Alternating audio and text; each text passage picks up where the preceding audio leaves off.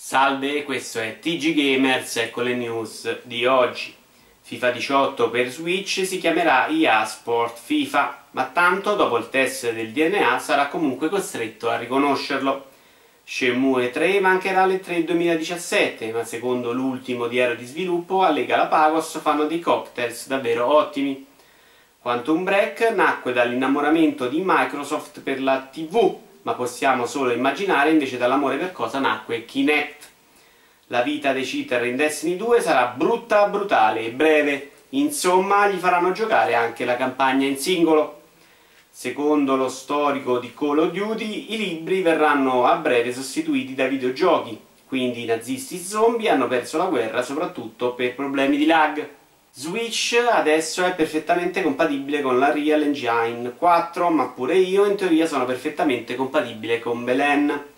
In arrivo una PS4 Slim dorata, da che stop hanno già cominciato a ritirare pure i braccialetti della comunione.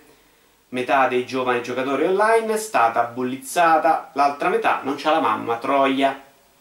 In Microsoft odiavano il nome Halo, per fortuna alla fine hanno deciso di non intitolare davvero il gioco Sgrugna Gnugne. Presentata la cuffia di Splatoon 2. Il collegamento è così scomodo che nelle istruzioni si consiglia piuttosto di litigare con i propri amici.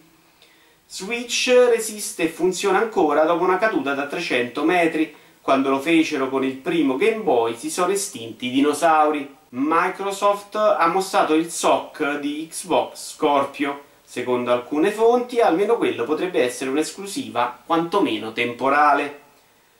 Neonazisti aprono una petizione per chiedere a Ubisoft la cancellazione di Far Cry 5.